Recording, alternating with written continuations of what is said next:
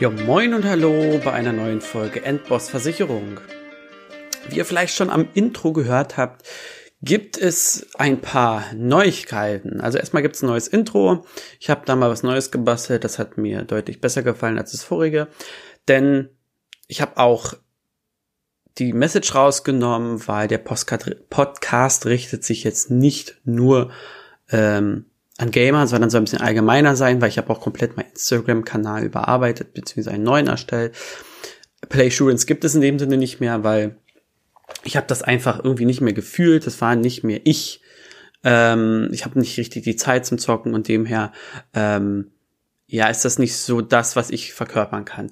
Nichtsdestotrotz geht's hier weiter, auch mit einer kleinen Pause jetzt dazwischen, weil ich mir mal Gedanken machen musste.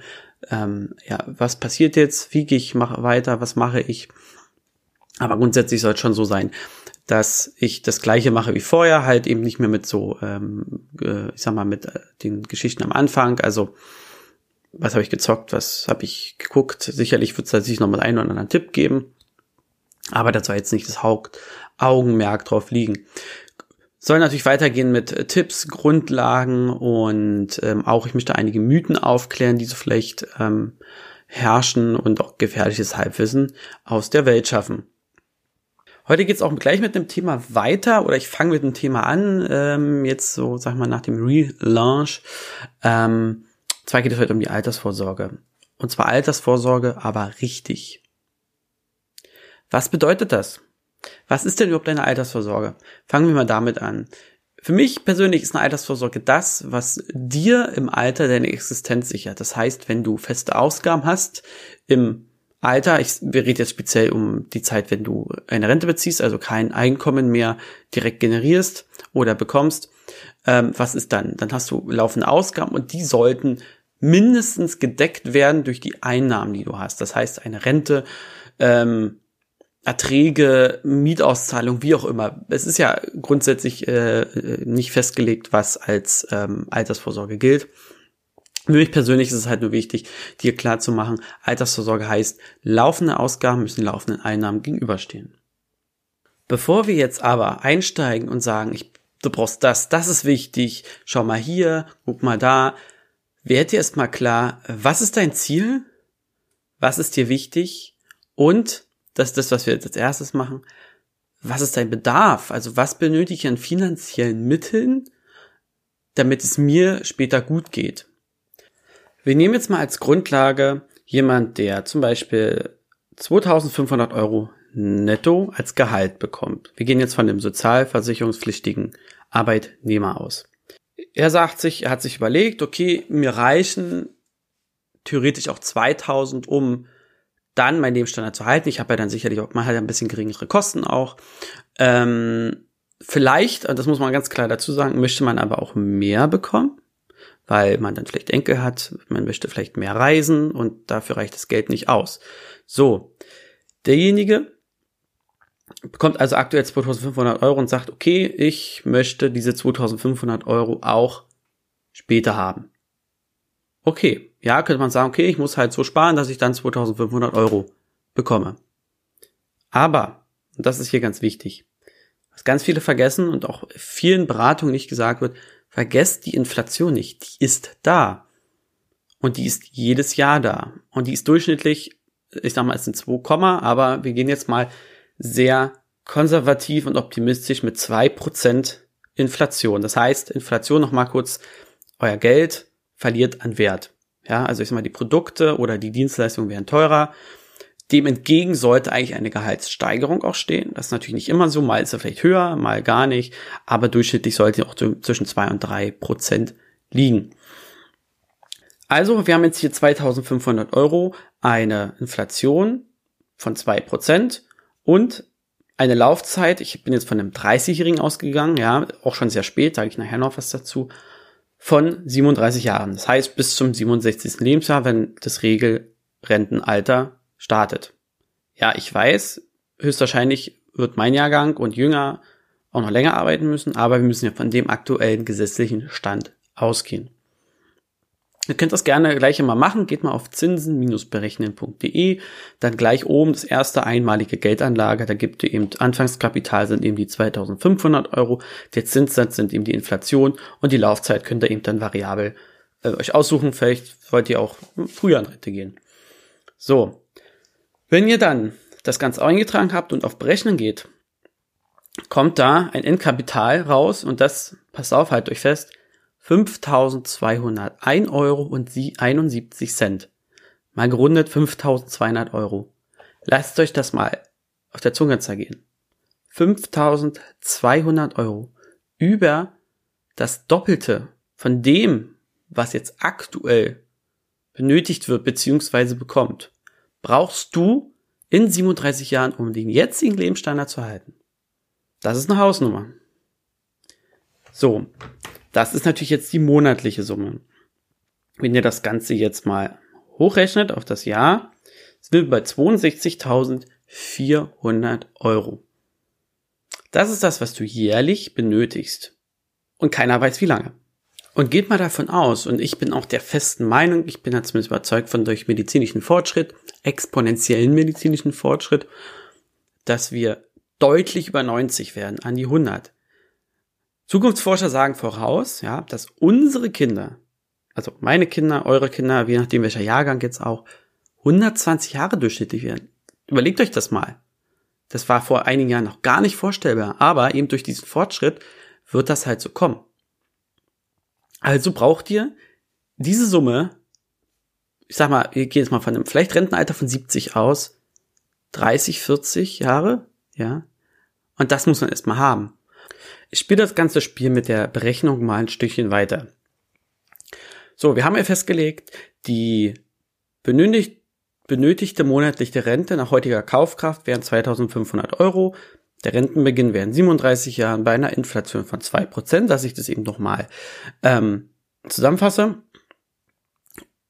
So, das heißt, wir bräuchten eine Rente unter Berücksichtigung der Inflation von 5200 Euro. So.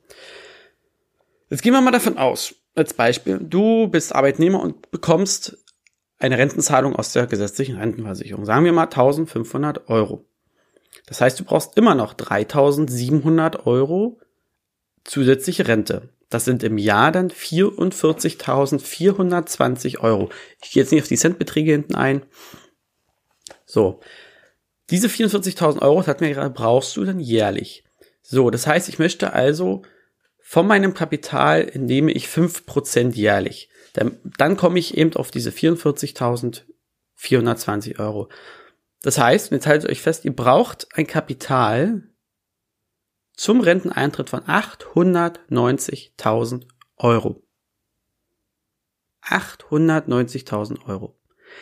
Das ist jetzt aber nur in der Berücksichtigung, dass ihr auch was aus der gesetzlichen Rentenversicherung bekommt. Seid ihr selbstständig schon sehr lange und kriegt aus der Rentenversicherung vielleicht 200 Euro, ja, dann droppe ich euch jetzt auch mal die Zahl dazu. Sind wir bei 1,2 Millionen Euro.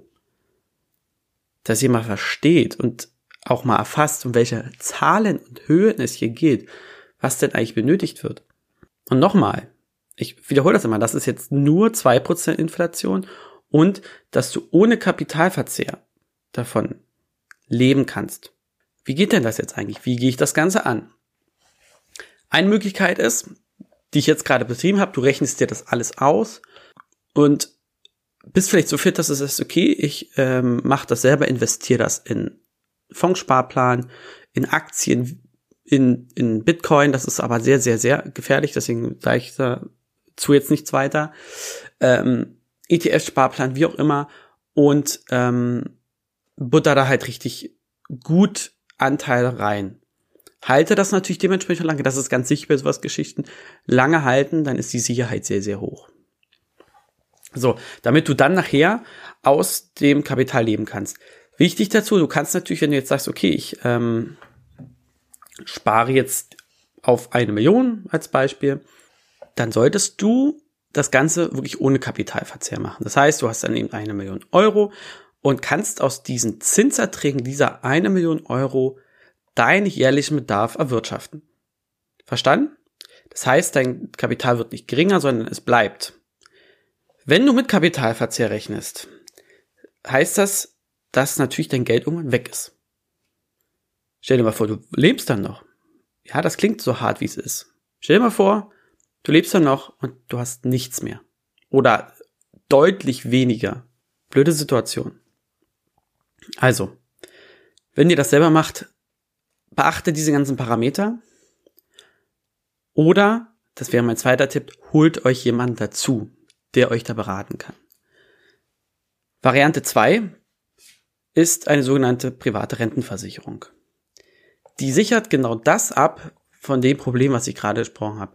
Du erhältst eine monatliche Zahlung dein Leben lang. Das heißt auch, wenn du mit 60 in die Rente gehen möchtest, oder zumindest mit 60 sagen möchtest, ich will nicht mehr arbeiten, ich will dann eben äh, reisen oder mich um meine Enkel kümmern, mich um mein Haus kümmern, was auch immer, dann kannst du das machen mit einer privaten Rente. Du behältst ab Renteneintritt, was eben festgelegt ist im Vertrag, deine monatliche Summe. So. Umso später ihr also anfangt, umso höher müssen eure Beiträge, die ihr zahlt, sein. Logisch, weil ihr habt natürlich nicht die Laufzeit, umso früher man anfängt, umso besser. Denn der Zinseszins, von dem wahrscheinlich auch schon viele gehört haben, ist nach hinten, ist halt ein richtiger Turbo. Ja, der bringt euch richtig was auf die Laufzeit. Also lieber zu früh anfangen als zu spät. Am besten gestern, nicht heute. Ja, ist ein typischer Spruch, aber es ist so.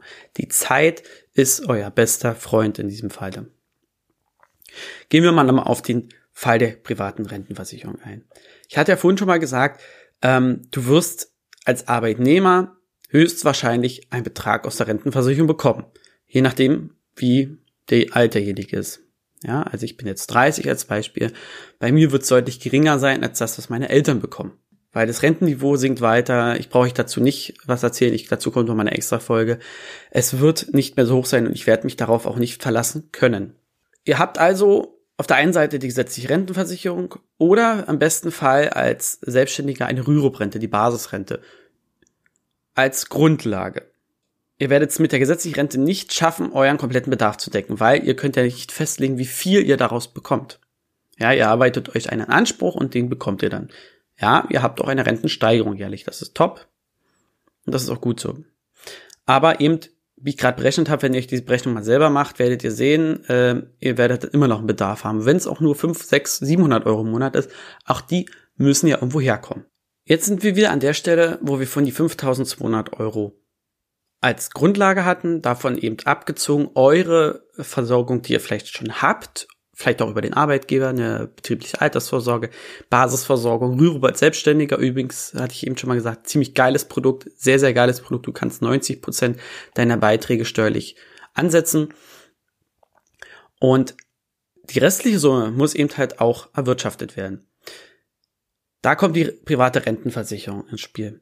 Ihr geht also zum Versicherer eures Vertrauens und lasst euch oder kundigt euch, was gibt es da überhaupt hier an der ersten Stelle, natürlich ist jetzt hier keine Beratung, aber lasst die Finger von irgendwelchen festverzinslichen Geschichten. Ihr kriegt keine Zinsen mehr bei den klassischen Lebensversicherungen, ja. Äh, ihr kriegt es selbst, die äh, Zinspolitik ist am Boden, ähm, ja, Garantiezins ist halt ähm, 0,9 Prozent. Manche Versicherer bieten mehr, aber wer das vorhin ein bisschen mitgekriegt hat, wir haben alleine Inflation von circa zwei bis drei Prozent alleine, die müssen ja schon mal wirtschaften, mindestens und dann hast du ja noch nicht mal eine Wertsteigerung, dann hast du nur einen Werterhalt. Also musst du ein Produkt oder eine Lösung haben, die dir mindestens sechs oder mehr Prozent erwirtschaftet. Und das ist nicht unrealistisch, das ist möglich. Und zwar gibt es ja mittlerweile auch schon eine ganze Weile am Markt fondgebundene Rentenversicherung.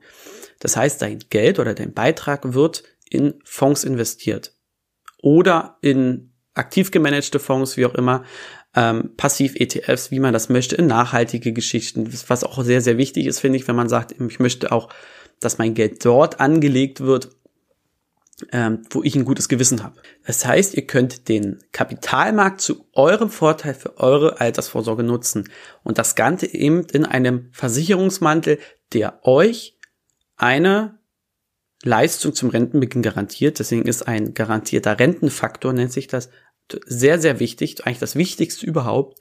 Und der garantiert euch dann eben bis zu euer Lebensende diesen Betrag. Es kommt darauf an, natürlich, was an Kapital drin vorhanden ist. Das kann keiner abschätzen, das kann aber auch niemand abschätzen, der es selbst über ETF-Sparpläne macht. Natürlich kommt dann auch steuerliche Vorteil dazu, wenn du ähm, das Ganze in den Versicherungsmantel machst, zahlst du auf den Ertragsanteil deines ähm, deiner Rente Steuern. Der Ertragsanteil ist dann zum Beispiel bei 17 Prozent. Das heißt, du zahlst 17 Prozent deiner Rente auf 17 Prozent deiner Rente Steuern.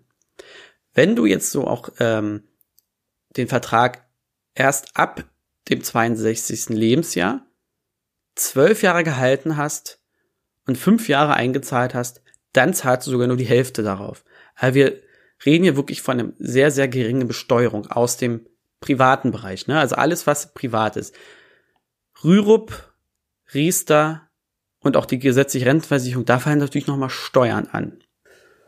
Also, Jetzt ist die Frage, selbst machen oder machen lassen. Mit machen lassen meine ich, euer Geld Profis in die Hand geben, zum Beispiel einer Versicherungsgesellschaft, die das seit über 100 Jahren macht, die da Expertise hat, Erfahrung, oder eben, dass man sich da einliest und selber macht. Bedenkt aber bitte beim selber machen. Ihr müsst euch auch später noch um euren Ablaufmanagement kümmern. Ihr müsst euch darum kümmern, dass euer Portfolio läuft. Ihr müsst also aktiv dabei bleiben. Ja. Und ihr müsst halt auch bis dahin das Ganze durchhalten können und auch besparen können, also aus finanzieller Sicht. Diese Dinge müsst ihr eben bei einer privaten Rentenversicherung, die und bitte fondgebunden, ja, ganz wichtig nochmal, nicht beachten, weil das wird übernommen. Aber natürlich, ja, das kostet Geld. Also das geht auf Kosten von Rendite. Aber nochmal, wir reden hier von Produkten, die euch eine Rendite erwirtschaften von acht bis neun Prozent. Vielleicht auch mehr. Das ist nicht unrealistisch. Wer dazu Fragen hat, ja, kann sich gerne an mich wenden oder an seinen Berater des Vertrauens, dass ihr euch mal wirklich Fonds, ob es aktiv, passiv gemanagt, äh, also aktiv gemanagte oder eben passive ETFs sind, egal. Es gibt wirklich schwarz auf weiß den Beweis, dass diese Renditen realistisch und möglich sind wenn man durchhält, ganz wichtig, und am besten natürlich früh anfängt. Wenn du jetzt vielleicht sagst, okay, ich gehe in, möchte in 12, 13 Jahren in Rente gehen und äh, habe mir vielleicht schon was angespart, das aber nicht investiert. Natürlich kannst du das Ganze auch, was wir gesprochen haben, mit einer Einmalzahlung machen. Das heißt, du zahlst einen größeren Beitrag ein, auf den sich dann eben ähm, ja die Zinsen aus dem Kapitalmarkt erwirtschaften. Es muss ja nicht immer über eine monatliche Zahlung gehen, ist natürlich einfacher ähm, und tut den meisten eben nicht so weh. Das geht ja auch, das ist gar kein Thema, auch wenn man vielleicht nur noch zehn Jahre Zeit hat. Ähm, alles unter zehn Jahre sicherlich kann man auch machen, ist nachher natürlich aber nicht mehr so wirkungsvoll. Als Fazit würde ich hier rausziehen, macht euch Gedanken darüber, was benötigt ihr, was ist euch wichtig. Zweitens, fangt an, und haltet durch. Das ist das Wichtigste.